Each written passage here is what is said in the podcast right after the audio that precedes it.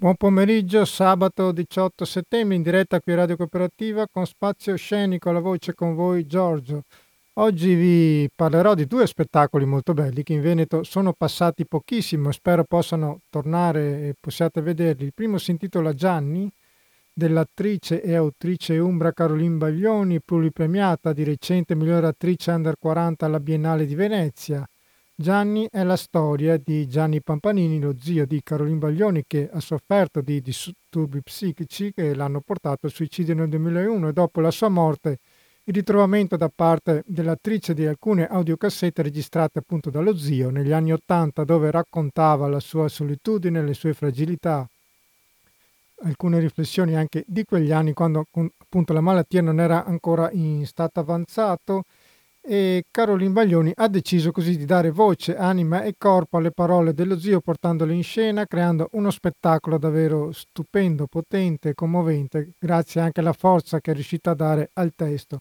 Spettacolo che le è valso due premi importanti, il premio Scenario Ustica 2015 e il premio Inbox 2016. Ora ci ascoltiamo la prima parte dell'intervista che abbiamo registrato con Caroline Baglioni e il regista Michelangelo Bellani alla rassegna Arti in bilico di Feltre, a cui va il merito di averla ospitata, aver portato al suo pubblico questo importante lavoro. Allora ci ascoltiamo la prima parte dell'intervista con Caroline Baglioni e Michelangelo Bellani. Buon ascolto. Okay. Ascoltatori di Radio Cooperativa, siamo a Feltre in compagnia dell'attrice e autrice Umbra Caroline Baglioni e regista Michelangelo Bellani. Ciao. Ciao. E questa sera saranno qui alla Villa San Liberale per lo spettacolo Gianni, una produzione della compagnia Società dello Spettacolo. Vincitore premio scenario Ustica 2015, premio Inbox 2016, grazie intanto. Grazie mille. Grazie a te. Grazie a voi e a tutti gli ascoltatori. Allora, Gianni era lo zio tuo, giusto Carlo? Sì. È morto suicida nel 2001 che soffriva di disturbi maniaco-depressivi e che ha vissuto con te un periodo. Sì, ha vissuto gli ultimi due anni della sua vita a casa con me, i miei genitori. E io avevo all'epoca 14-15 anni, quindi insomma è stato un primo approccio da vicino di questo, di questa, di questo tipo di, di malattia e di, questa persona. Io ne avevo sempre sentito parlare, ma l'avevo visto in rarissime occasioni prima di appunto ritrovarmelo a vivere a casa con noi. E mm, poi appunto, come hai detto te, nel 2001 lui è scomparso, si è tolto la vita e io ho ritrovato qualche anno dopo in occasione della della vendita della sua casa mm, una, una, scatola con delle audiocassette, dei dischi, delle cose che riguardavano la sua stanza, che la sua casa. Non era a conoscenza, giusto? No, okay. una scatola con tre audiocassette dove lui aveva scritto sull'etichetta Gianni e queste cassette sono diventate un po' il mio legame con questo zio che non c'era più, che aveva fatto questa fine, che comunque mi aveva segnata. Ma che emozione è stata per te la prima volta che lei... È forte perché cioè, spesso... Hai conosciuto dei lati che... Assolutamente, perché poi mh, le cassette erano degli anni 80, io avevo conosciuto il Gianni del 2000, quindi okay. la malattia era andata avanti, quindi nelle cassette c'era sicuramente uno zio più lucido, eh, anche in, in, fasi acute della, della malattia, però comunque che elaborava dei concetti di un certo tipo che sono quelli che poi sentirai stasera. E mentre quando io l'ho conosciuto dal vivo purtroppo stava veramente molto male quindi spesso era sedato insomma era mm, in condizioni più gravi diciamo così. Lui in queste cassette fa delle riflessioni su se stesso e anche su, sul periodo. Sì lui fa, fa delle riflessioni sulla sua vita sulla sua condizione sulla sua esistenza, mm, ma si allarga, cioè fa dei, dei, ragionamenti, entra in profondità rispetto a tematiche universali. Infatti parla anche di libri, mi ho letto. Di, di libri, parla della società, della ah. società che stava vivendo, di quello che parliamo noi magari no? tutti i giorni. Ehm, però andando a fondo perché chiaramente era una persona che stava molto da sola, che si trovava a stare molto da sola e quindi queste riflessioni poi sfociavano sempre in cose enormi, riflessioni sull'universo, però come piace anche ricordare Michelangelo spesso, lui racconta proprio un'epoca, no? che è quella degli anni Ottanta. Ehm, un'epoca insomma, dove lui è proprio immerso, che vede dei profondi cambiamenti sociali e lui sente tutta la frustrazione di non riuscire a stare dietro a questo cambiamento, no? Quindi un'analisi anche molto lucida cioè, da quello che racconti. Assolutamente, assolutamente molto lucida e probabilmente eh, eh, non c'è stato abbastanza ascolto, diciamo, in quegli anni lì, ma sai, erano anni anche particolari, la, la malattia veniva trattata in un certo modo, noi sappiamo che ai manicomi ci si finiva all'inizio sì, anche per per cose che non, non, non, erano di tua responsabilità, tipo nascere orfani o... Quindi comunque la malattia mentale non è stata seguita, diciamo, è sempre stata vista come un problema, non, come, come, una risorsa, come qualcosa che potesse ehm, migliorare, eh, potesse avere un'evoluzione, ci, ci è voluto del tempo prima che questo accadesse. Gianni si trova un po' a metà no, di, questo, di questo percorso. E avete deciso quindi di dare anima e corpo, dare voce e corpo a... Eh sì, questo, questo grazie appunto a Michelangelo anche che mi ha aiutato a trovare la sua voce, la voce di Gianni.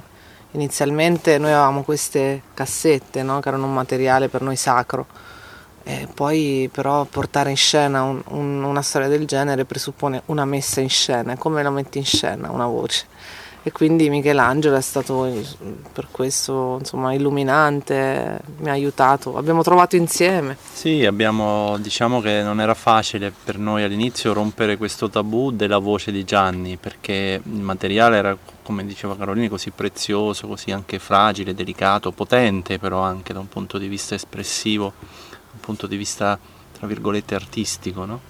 E quindi qualunque cosa provavamo a mettere vicino in parallelo eh, a queste parole di Gianni, eh, a questa voce, sembrava inadeguato. E quindi mh, mm, inizialmente abbiamo, siamo stati un po' in difficoltà per capire appunto come entrare, come entrare teatralmente in questa storia.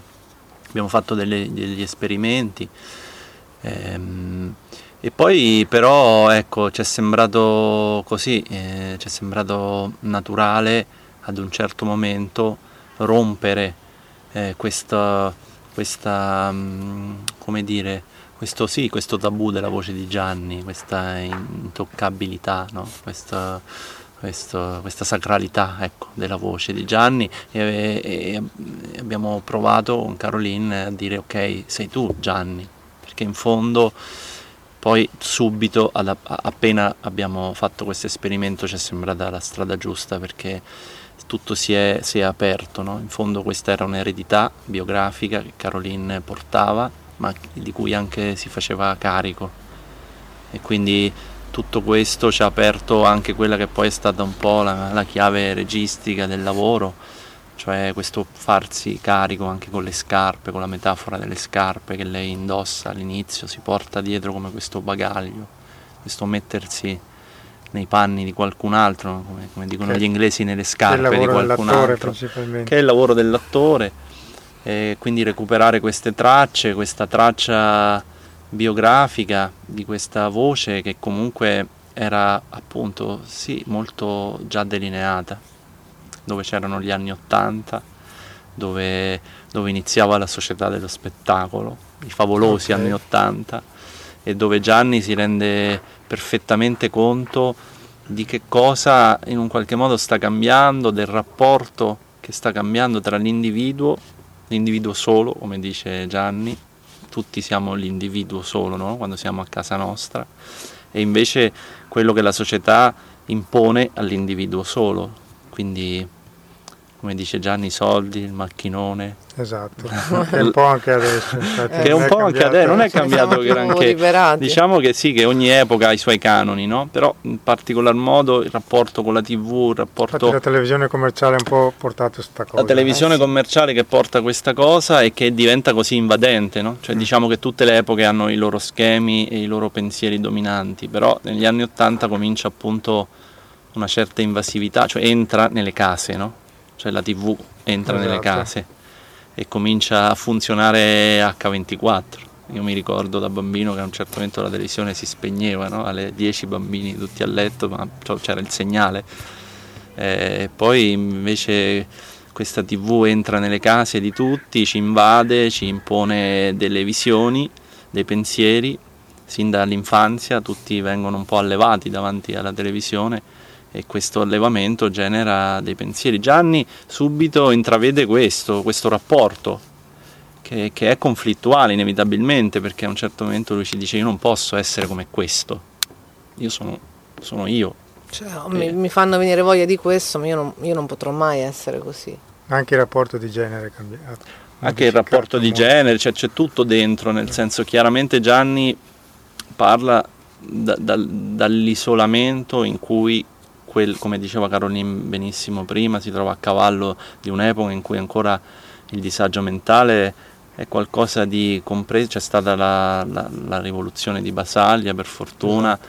però eh, in quel momento ancora ci sono tante cose da fare, ancora adesso, insomma, per cari- cioè, rompere l'isolamento è sempre difficile, perché ecco, la malattia mentale è questo poi che porta di, mm, insomma, la, la, difficoltà anche de, del reintegro, no? di, delle, va bene, chiusi i manicomi, però comunque si creano de, sempre delle nicchie, no? delle nicchie. Comunque si ritrovano sempre tra di loro queste persone e quindi questo genera chiaramente una chiusura esatto. ulteriore, anzi un'amplificazione forse. Sì, però quello che vale per Gianni, ecco, che quello, cui, quello, che ci ha attratto è che se, per fortuna insomma anche la gente che incontra la voce di Gianni attraverso il nostro spettacolo eh, ci dice spesso e che eh, mo- molti appunto ci ripetono, an- anch'io mi sono sentito spesso come Gianni, anche noi per primi, ecco perché abbiamo sì, comunque sì. riconosciuto questa storia, ma non tanto eh, per il discorso appunto del disagio mentale che più o meno, cioè, insomma, eh, ci sono equilibri no? che, mm, più o meno forti, eh, noi, insomma, il, il punto è, è, che coglie degli aspetti che riguardano cioè un punto esistenziale, no? una chiave esistenziale che riguarda tutti e, e, e Gianni entra proprio in queste chiavi esistenziali e ce le offre, ci ironizza. Ehm, e poi ha questa bellezza così, è come se lanciasse una sorta di preghiera, noi ci piace immaginarlo per il futuro, per cui questa, questa esistenza, questa sua esistenza abbia valore per qualcun altro, per gli altri ed è qualcosa su cui ci siamo profondamente indagati anche, no? A volte in certi momenti io in regia dal fondo della sala eh, ho una sorta di così eh, pudore, pudore nel, nel, vedere, no?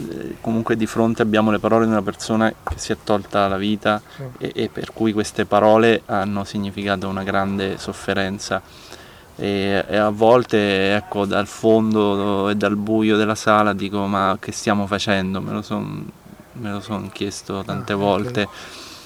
Eppure però poi eh, la risposta che ci diamo, e ne abbiamo ovviamente parlato anche con Caroline, sempre, viene sempre da lui perché comunque lui cioè, questo chiedeva di essere in qualche modo ascoltato e questo... Infatti il fatto che l'abbia registrato anche eh, perché sì. voleva che magari qualcuno... Sì, no, comunque quelle cassette sono rimaste, son, non, non, le ha distrutte, non ho mai saputo se magari ce ne fossero state altre.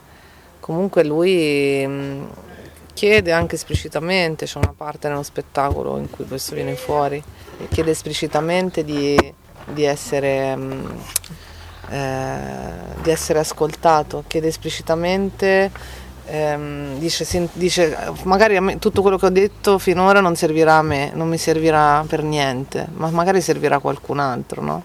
In questo noi ci piace vedere una sorta di investitura, di chiamata. Sì, di, e poi ecco l'incontro con le persone, devo dire, è sempre un incontro profondo, sensibile, insomma tante persone ci scrivono, tanto pubblico che ha incontrato Gianni, ci, ci, insomma, si crea un legame con, con, con, le, con le parole di Gianni, con Gianni e quindi poi c'è una sorta di anche destino, perché comunque sì. sono arrivate a, a, me queste parole, no? Eh, che comunque faccio questo lavoro. Allora forse è giusto anche che questo diventi qualcosa che riguarda più da vicino anche quel, questo lavoro. Infatti tu porti il suo ricordo, il ricordo degli anni Ottanta e il ricordo che hai tu di lui. Allora sì, eh, chiaramente è tutto filtrato dalla mia presenza. Di, il, il, lo spettacolo si compone per il 95% solo di suoi testi, di, suo, di sue registrazioni okay. trascritte e riprodotte dalla mia voce. Ehm, quindi diciamo che il nostro legame è semplicemente nel corpo, cioè nel fatto che io incarno lui e ci sono solo dei piccolissimi momenti in cui racconto come ho trovato le cassette.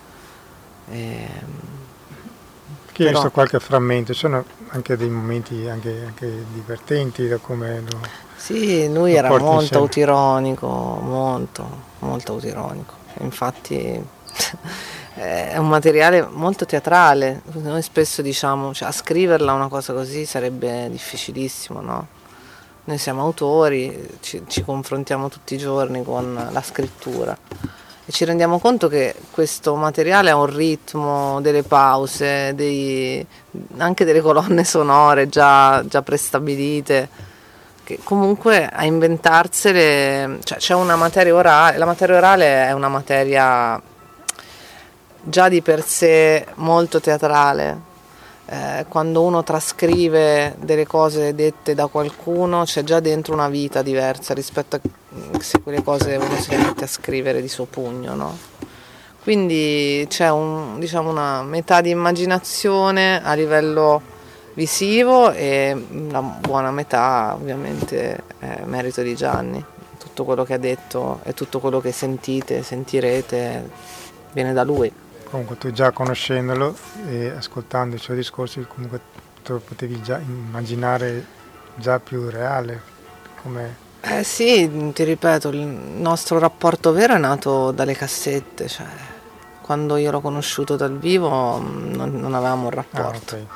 E poi ero più piccola, insomma, adesso che ho l'età di lui quando incideva, perché lui aveva 35 anni, eh, mi rendo conto anche che sono, le cose che dice sono cose che toccano anche me ora. Si aveva dato un nome di un personaggio. Letto. Sì, si era anche Finalmente... diciamo dato il uno... famoso Bomba Joe. Bomba Joe, sì. Che per noi è diventato un emblema, no? Questo Bomba Joe che se ne va nello spazio a un certo momento e, e sì, è sì, è un è... essere che si interroga, no? questo Bombagio che ha visto tutto, è andato sulla Luna, è andato nello spazio, è tornato. È una mente creativa, giustamente siete parenti. sì, sì, ma lui mi dice sempre, tu assomigli a Gianni, ormai è una parte di me, sicuramente, sicuramente. ok, io finalmente stasera lo vedrò, quindi non vedo l'ora. Entriamo in diretta con Spazio Scenico e facciamo una breve pausa dall'intervista a Carolina Baglioni e Michelangelo Bellani e rientriamo fra pochissimo. Rientriamo in diretta con Spazio Scenico e ora ci ascoltiamo la seconda parte dell'intervista di, a Carolina Baglioni e Michelangelo Bellani dopo aver parlato di Gianni, lo spettacolo che è andato in scena a Feltre. Ci, I due nostri ospiti ci parleranno di altri progetti più recenti a cui stanno lavorando. Buon ascolto. E a proposito di scrittura, tu nel 2019 hai vinto miglior autrice under 40, giusto? A Venezia, sì. alla Biennale, con Il Lampadario. Sì. Che praticamente eravate 12 finalisti e avevate questo titolo. Sì. E tu ti sei ispirata alla tragedia de, de, del crollo ponte. del ponte di Genova. Sì, era un titolo unico per tutti e per eh, molto tempo mi sono chiesta che cos'è il lampadario, perché poi la tematica poteva essere libera, solo il titolo okay. era uguale per tutti. Quindi mi sono iniziata a chiedere cos'è il lampadario e come sempre poi quando ti concentri, alla, quando sei alla ricerca di qualcosa ti arriva in modi impensati eh, o comunque riconduci sempre tutto a quella cosa lì e mh, mm, purtroppo ci fu appunto questo, questo crollo del ponte e po- poco tempo prima era, era, accaduto, poco tempo prima di ricevere questa, questo titolo e mh, mm, noi avevamo rischiato, tra virgolette, di passare quel giorno, anzi lui, eravamo a fare una data a Genova, okay. vicino Genova, e um, l'abbiamo fatta il giorno prima e, e stavamo ah. passando ah. lì eh, il 14 agosto, io ero, mi ero fermata lì, lui tornava con, la, con insomma, un'altra amica così e um, per un'ora insomma non, non, è passato lì, quindi è comunque una cosa che ci ha segnato particolarmente. E um, chiaramente questo, questo, episodio poi dentro c'ha nella tragedia tante piccole tragedie, ci fu questa storia che mi, mi, mi colpì molto di quest'uomo che rimase a testa in giù per parecchie ore dentro questo furgone e da lì è partito il mio lampadario, questa idea di questa, quest'uomo appeso che poi diventa nel testo una condizione diciamo esistenziale che eh, ironia della sorte si rispecchia anche molto in quello che abbiamo provato adesso con, con questa pandemia, no? questa continua esatto. sospensione esatto. di tempo, di, quando aspetti che deve, deve, sempre, la sensazione è che deve sem- debba sempre arrivare qualcosa, salvarti, no? che però non arriva mai. A proposito quindi... di pandemia, tu sei stata molto attiva, visto che ti stai battendo battendo per i diritti dei lavoratori dello spettacolo con un sindacato, ho letto. Sì, cioè, si è creata in Umbria diciamo, questa, questo gruppo che si chiama ADU, eh, Attori e Attrici Uniti dell'Umbria, e con Michelangelo abbiamo preso parte a queste riunioni che si sono create spontaneamente, una, siamo parecchi, alla fine in Umbria eravamo un'ottantina in questa chat, poi attivi ovviamente meno, veramente attivi, però sai, inizialmente veramente l'abbiamo vista brutta, la vediamo ancora brutta. Però... Sì, l'inverno è ancora un po'... Sì, diciamo cioè... che ecco, poi si riprende a lavorare, si cerca di riprendere a lavorare, quindi le energie sono sempre disperse, si, si fa fatica a stare dietro anche a queste cose, ma in Italia è stato evidente per tutti quanto diciamo, la categoria dei lavoratori dello spettacolo era, è stato uno dei settori più colpiti ma anche uno dei settori con, con le più grandi lacune diciamo, anche rappresentative, rappresentative e normative. Le proposte che sono uscite anche dal, dal ministro non è sì, che diciamo state... che non sono state entusiasmanti no, esatto. perché comunque non hanno dato delle risposte concrete, eh, insomma per quanto per carità qualcosa è stato fatto e beh, doverosamente e non è che eh, però c'è tanto da fare. Ecco. Erano problemi comunque che la pandemia ha evidenziato più che altro. Esatto, sono, ha scoperchiato una cosa che era in cui noi, cioè, chiaramente noi siamo una categoria tra le più precarie mm. e meno tutelate, però siamo sempre dentro, siamo Anche artisti, divisi, pare, divisi un poco rappresentati, ognuno sì, corre dietro. È la natura, eh, la natura di questo lavoro che comunque, sai, sì, purtroppo quando ci sono poche risorse per tantissime persone si crea sempre questa sorta di competizione, si creano delle dinamiche insomma, divisive spesso più che aggreganti. E, però secondo me ci ha insegnato questo, a, invece a sentire che gruppo, i gruppi ti sostengono, se cadi c'è un altro, cioè, gli altri hanno gli stessi problemi tuoi, quindi comunque si è creato a noi per, nella nostra regione dove comunque siamo molto attivi. Sì, no, anche qua ci sono state diverse manifestazioni, il guaio che c'è sempre la categoria che manifesta, non, sono, non c'è mai un... Sì, diciamo eh, che sì, anche da parte... È un po' normale, nel senso, sì. purtroppo fisiologico.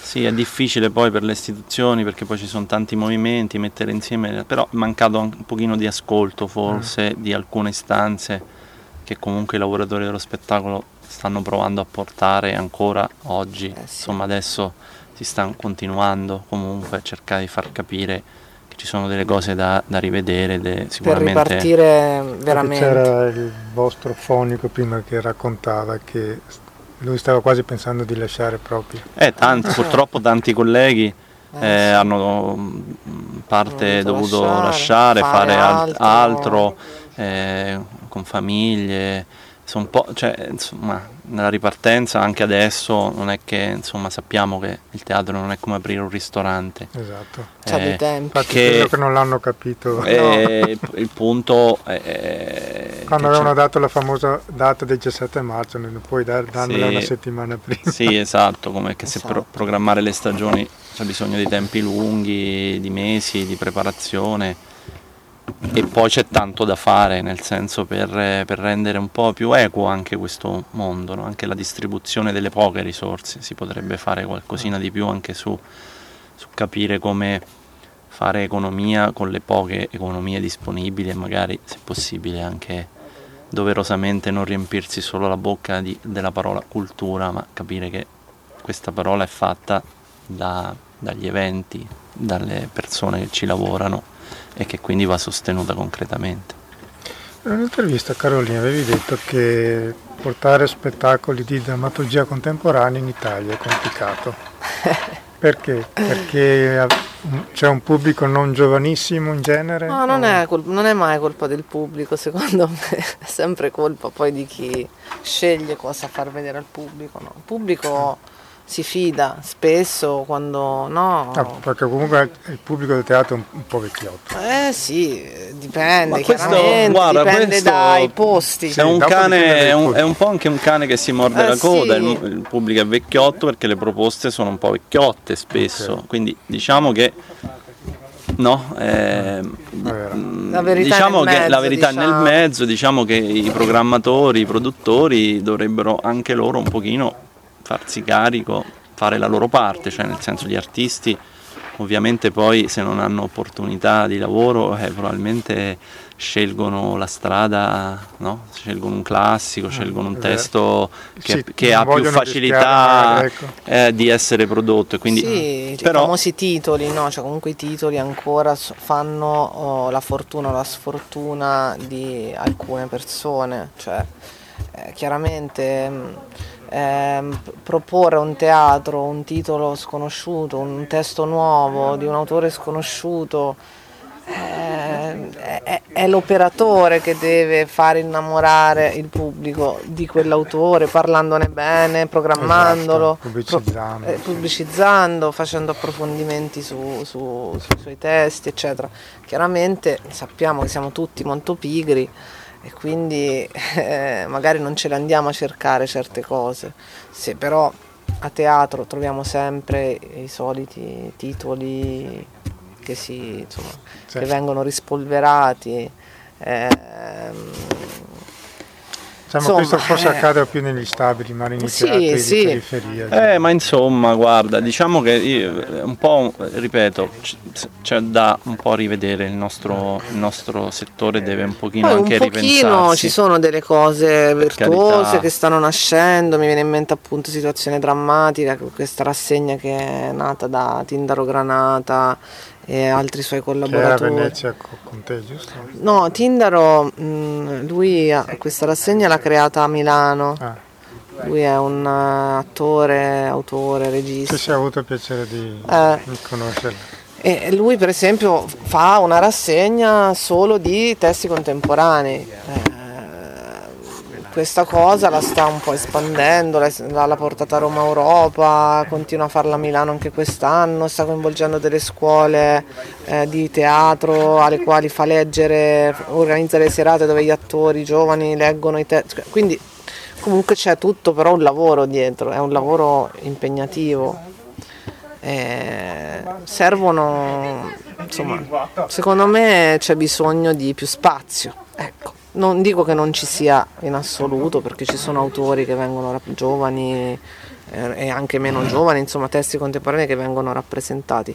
Sicuramente non hanno lo stesso spazio che eh, ha il teatro tradizionale, tra virgolette, no? i testi più classici. Io vi devo chiedere scusa, ma come sai dobbiamo, ah, sì. siamo all'aperto, ah, dobbiamo bello. fare le luci dello spettacolo okay, e, e, quindi vi lascio. Ma magari no, se vuoi Caroline, due minuti se vi, vuoi. Vi, ti chiedo, faccio un'ultima sì. domanda allora riguardo, visto che stai lavorando, grazie a Michelangelo. mentre stai lavorando a un nuovo lavoro mio padre non è ancora nato, che segue un po' eh, sì, questo... la linea anche di Gianni. Sì, questo l'abbiamo fatto l'altro ieri, penso, a Bologna, questo spettacolo. Ha debuttato nel 2017, è il secondo capitolo di questa trilogia, diciamo da, da Gianni nasce, come appunto hai ricordato, una, un percorso, quindi una trilogia sui legami familiari. Okay. Quindi questo mio padre non è ancora nato, racconta un po', diciamo... Non l'hai portato ancora in Veneto? No. Okay. Il rapporto tra padre e figlia. E poi ce n'è un altro che ha debuttato già nel 2019, che è il terzo capitolo esatto. conclusivo, che si chiama Sempre Verde, dove in scena non sono più da sola, mio padre non è ancora nato, sono da sola, è sempre un monologo e invece in Sempreverde siamo in due, c'è con me Cristian La Rosa e quindi come si capirà dal titolo mio padre è ancora nato diciamo si concentra di più sul rapporto tra questa figlia e questo padre. E è un racconto inventato questo? È un testo originale scritto sempre da me Michelangelo come Sempreverde che è il terzo capitolo e, mm, e Sempreverde invece diciamo, parte dal rapporto e l'analisi del rapporto tra fratelli, tra fratello e ah. sorella. Quindi c'è un, così in filigrana si, si narra un po' anche la storia di Antigone e Polinice, ma in chiave molto contemporanea, quindi c'è questo fratello che eh, torna da un lungo vagare, questa sorella invece che è, mm, è molto operativa, non, non, si sposta mai da, da dove, dal suo territorio, forse questo fratello è morto e torna, insomma una storia contemporanea però che prende un po' le fila dalla, dalla tragedia greca, insomma da un classico appunto, rivisitandolo in chiave... E sei in tournée con tutti e tre quindi? Eh, mio padre non ancora nato, sì, anche sempre verde. Eh, che purtroppo ha debuttato nel 19 ad Asti Festival poi, e poi è stato a Matera, l'abbiamo fatto a Matera per Alto Fest e poi dopo c'è stata la pandemia ma lo riprendiamo eh, per la, il Festival delle 100 Scale l'8 ottobre a Potenza. Quindi sì. Eh, e anche il Lampadari comunque è andato in scena. Il Lampadari ha debuttato l'anno scorso a Venezia, però la regia non è nostra, insomma è di Leonardo Lidi. E... Sì, però hai visto un tuo spettacolo rappresentato. Quindi. Sì, sì, è stato molto bello. Ora debutterà anche un altro lavoro a breve, però ancora non, non ti posso dire il titolo perché lo sto decidendo. Che sarà una regia di Antonio Mingarelli, che è un regista di Milano. E con in scena Alice Raffaelli e Cristella Rosa che debutterà a Macerata ad ottobre e prende spunto da la, la sparatoria che ci fu a Macerata nel 2018 di Luca Traini. Ah, ok. Quindi insomma sempre tematiche molto attuali che mi appassionano, devo dire la verità. mi appassionano, diciamo che la scrittura per me è si, si delinea come una specie di giallo sempre. Quindi partendo da alcuni elementi mi piace pensarla sempre come un giallo, eh. quindi magari non è lineare, eh, ma è sempre un po' frammentaria, però poi c'è sempre dietro una storia che cerco di, di rendere più solida possibile. E, ehm, queste tematiche spesso, appunto la, la tragedia del ponte, la sparatoria di Macerata, eccetera, sono, già hanno in sé un mistero, un grande mistero, no? che è il perché poi succedono queste cose. Ok, io ringrazio Caroline Baglioni. Oh, grazie a te. Buona fortuna per i tuoi progetti, Grangio Bellani che è andato alle luci. sì. E grazie allora. Grazie, grazie a te. E rientriamo in diretta con Spazio Scenico e questi erano gli attori umbri, l'attrice Caroline Baglioni e regista Michelangelo Bellani che ci hanno raccontato appunto i loro progetti da Gianni e gli altri lavori a cui stanno lavorando e noi facciamo una pausa musicale prima di ascoltare la seconda intervista di oggi. Buon ascolto. Questa era un'ostrica, una perla tratto dal nuovo album di Erika Boschero che si intitola Respira e ora vi parliamo di, di, un altro bellissimo spettacolo, una fiaba nera che si intitola Ivan e i cani dell'attrice Federica Rosellini, trevigiana, che vive e lavora a Roma, attrice di cinema e teatro. È stata al Festival di Venezia nel 2017 con il film Dove cadono le ombre, diretto da Valentina Pedicini, con il quale è stata premiata attrice rivelazione. Iva i cani è una fiaba nera appunto che si ispira ad un fatto realmente accaduto a Mosca, al piccolo Etty Naylor di 4 anni, scappato di casa per fuggire al, al patrigno violento e alcolizzato e per un periodo è riuscito a sopravvivere facendosi prima accettare e poi adottare da un branco di cani randaggi. E noi allora ci ascoltiamo l'intervista che Federica Rosellini ci ha rilasciato al Teatro Duse di Asolo alla rassegna 100 Orizzonti di Echidena Cultura. Buon ascolto. Allora, ascoltatori di Radio Cooperativa, siamo al bellissimo Teatro Duse di Asolo in compagnia di una giovane attrice, autrice di teatro, cinema, televisione trevigiana. Lei ha una vasta formazione, iniziata al piccolo, premiata, ha vinto l'Istrio, nel 2017 è stata attrice rivelazione a Venezia, poi il premio Virginia Reiter come miglior attrice Under 35, che stasera ha portato in scena lo spettacolo Ivan e i cani, in prima regionale che vede la coproduzione di Echidna Associazione Culturale e Gioie Musicali. Federico Rosellini, grazie. Grazie a voi. Innanzitutto complimenti, lo spettacolo è potente. Grazie. Tu hai veramente una grandissima voce. Infatti. Grazie. Allora, innanzitutto Com'è stato per te portare questo lavoro tutto qui, qui ad Asolo? Perché tu sei trevigiana, però appunto non dicevi che non vieni tantissimi in realtà. Sì, anche se ho un rapporto molto di, di lunga data con Asolo, perché è legato appunto particolarmente esatto. a gioie musicali. E... Tu collaboravi come musicista qua? Io collaboravo, ma in realtà io eh, sono entrata in orchestra, ho conosciuto Elisabetta mm. come violinista e come cantante, però poi da quando ho 18 anni eh, Elisabetta ha scommesso su di me, quindi all'interno di Gioie Musicali da ormai 14 anni c'è sempre stato un mio spettacolo di cui curavo la regia, quindi ho un rapporto di appunto tranne gli anni, l'anno del covid e rarissime altre occasioni, quindi eh, tornare ad Asolo per me è sempre molto importante, tornarci con questo testo mi fa particolarmente piacere perché è un po' che sto lavorando sul tema della fiaba nera e,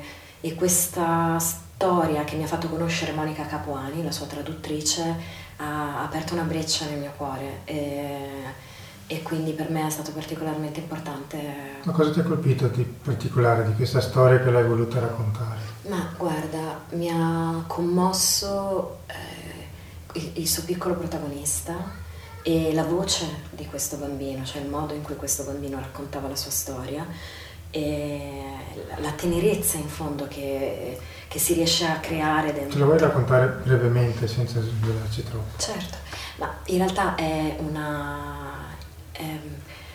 Appunto una fiaba nera e, e, parte da, un, da, uno scenario che sembra distopico, in realtà è tratto da una storia vera, cioè okay. di un bambino eh, che in un momento di, in Russia, in un momento di grande difficoltà economica, eh, anni di, di, grande difficoltà economica, è stato abbandonato dai suoi genitori ed è stato cresciuto da un branco di cani.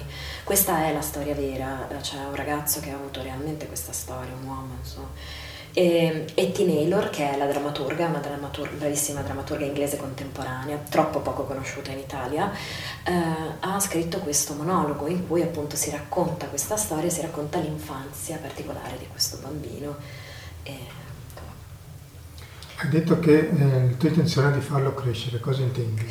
Ma io vorrei, questo chiaramente come, come era anche da programma, eh, era un reading, un reading un po' particolare perché comunque ho curato anche tutta la parte del sonoro, sì. ehm, che per me è molto importante, è un lavoro che sto portando avanti da, da molto tempo.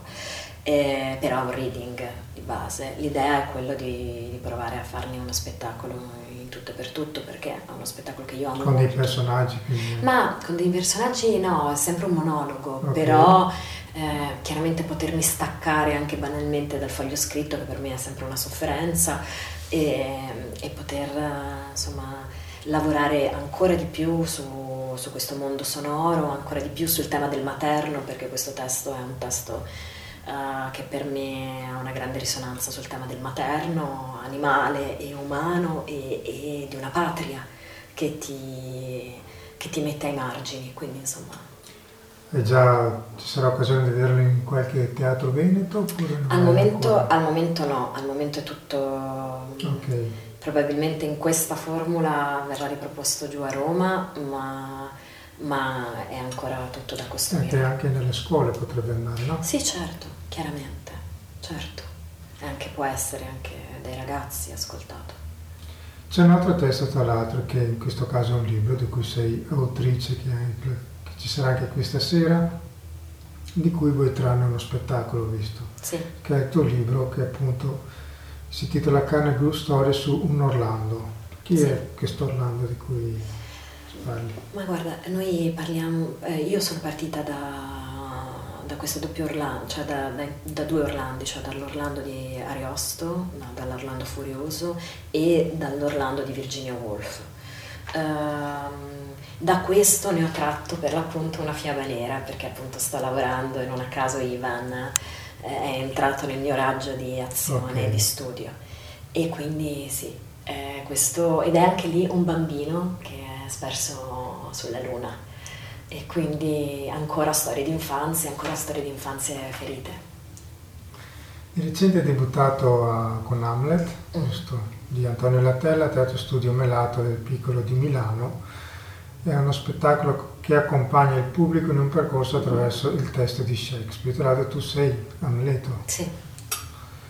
E con Antonio Latella che avevi già lavorato comunque. Sì. Come è stato per te fare Amleto?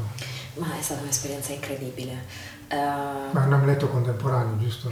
Ma in realtà il testo è, era il testo integrale di Shakespeare, quindi non abbiamo toccato ah, okay. una parola eh, e infatti durava sei ore e mezza lo spettacolo.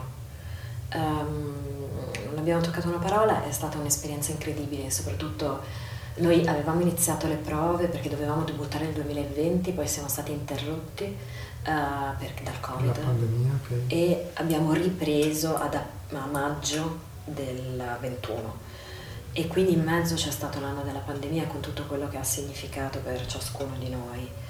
Eh, ciascuno appunto ha fatto la sua strada, e, però insomma è stato un anno chiaramente di sprofondamento per ciascuno di noi. E quindi poter riflettere sul presente attraverso le parole di, un, di un'opera mondo come l'Amleto ed essere il principe. Perché tu facevi una riflessione proprio sulla frase più conosciuta dell'opera. Sì, beh, su una delle frasi più conosciute, ma comunque dire a un certo punto, no, eh, il tempo è fuori di sesto, no? È, mm. è maledetto rispetto della sorte che io sia, no? sia nato per rimetterlo a posto, cioè, uh, è, cioè dirlo, in momen- dirlo, in questo momento storico aveva una risonanza che, che magari in un altro momento non avrebbe non avrebbe avuto. E appunto per quanto riguarda la pandemia il teatro è stato diciamo, il settore più colpito tra i vari. Sì. E, secondo te quali cambiamenti necessita, visto che arriveremo alla stagione invernale con vari dubbi? Perché non si ripeta più un'esperienza così? Ehm, allora io penso che la mia, la mia posizione è che il teatro era il minore dei mali. Eh, non c'erano stati contagi all'interno degli spazi teatrali, eh, sono stati chiusi, insomma, c'è stato un po'... Um... Anche a livello di rappresentanza le soluzioni non erano sì, adeguate. Esatto, cioè diversi pesi, diverse misure a seconda delle attività, de, cioè, poi io ho questa posizione quindi penso che il teatro non sia un luogo pericoloso perché il teatro è un posto in cui vengono rispettate pedissequamente le, no- pedissequamente le norme di distanziamento. Non è che la pandemia ha risvegliato dei problemi che già c'erano all'interno? Ah, ma...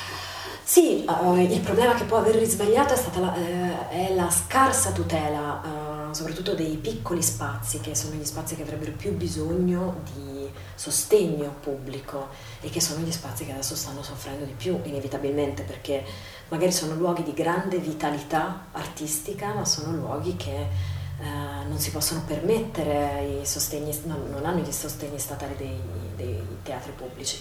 E probabilmente il fatto che come in altre parti uh, d'Europa sarebbe giusto che gli attori, che comunque le figure che fanno spettacolo potessero avere un reddito no, un come le intermittenze francesi, cioè una, un, uno, uno, stipendio, cioè un, nel momento in cui non lavorano che gli permetta di studiare, che gli permetta di approfondire, perché altrimenti c'è una bulimia del lavoro che non porta da nessuna parte. Ok, sei stata a Venezia questi giorni? S- sì, sono stata a Venezia, sono stata a Venezia in realtà perché uh, è stata inaugurata esatto. questa sala in onore di la Sala Laguna in onore di Valentina Pedicini e, e chiaramente Valentina è un pezzo del mio cuore e, e non potevo mancare. Ok, io Federica ti ringrazio, ti faccio i complimenti. Grazie. Spero di vedere qualche tuo, tuo lavoro qui in Veneto. Eh, me lo auguro anch'io perché spero di poter tornare a casa più spesso a fare le, le, le mie cose, me lo auguro davvero. Grazie mille. Grazie a te. E rientriamo in diretta per il finale di Spazio Scenico dopo aver ascoltato Federica Rosellini. Noi facciamo una pausa musicale e ci risentiamo fra poco per il finale. Rientriamo in diretta per il finale di Spazio Scenico ringraziando Federica Rosellini, Carolin Baglioni e Michelangelo Bellani per queste interviste che ci hanno rilasciato. E prima di salutarvi vi ricordo degli appuntamenti teatrali di questa sera, dei i prossimi giorni, comunque questa sera, sabato 18 settembre alle 18.30, quindi fra poco c'è la rassegna Teatro fra gli alberi a Chirignago vicino a Mestre alle 18.30 appunto c'è Fili di Susi Danesin che è stata ospite la scorsa puntata insieme a Isabella Moro. Poi sempre questa sera 18 settembre Laura Cavinato e Federica Santinello saranno all'inaugurazione del Teatro San Carlo a Padova dove porteranno in scena, in scena Le idee restano. Poi sempre questa sera, sabato 18 settembre, alla Casa Respiro di Morgano Veneto, l'attore Vasco Mirandola con Volevo solo scriverti accanto, che è un libro di poesie molto bello che l'attore ha scritto. Poi sempre questa sera, sabato 18 settembre, a Resana, lo spettacolo di Ailos Teatro, Spe- Specie estinte della selva alle stelle al bosco. E ci sarà al Bosco del Petirosso a San Marco di Resana, ci sono tre repliche di questo spettacolo specie estinte, alle 20, alle 21 e alle 22. Poi andiamo a, a Treviso, ci sarà lo studio per un film Passaggi di tempo alla Fondazione Benetton di Treviso presentato dal regista Alessandro Rossetto e dall'attore Mirko Artuso, questo verrà alle 20.30 Domani, domenica 19 settembre, a Rubano, al Parco Etnografico, lo spettacolo Naneoca di Giovanni Betto.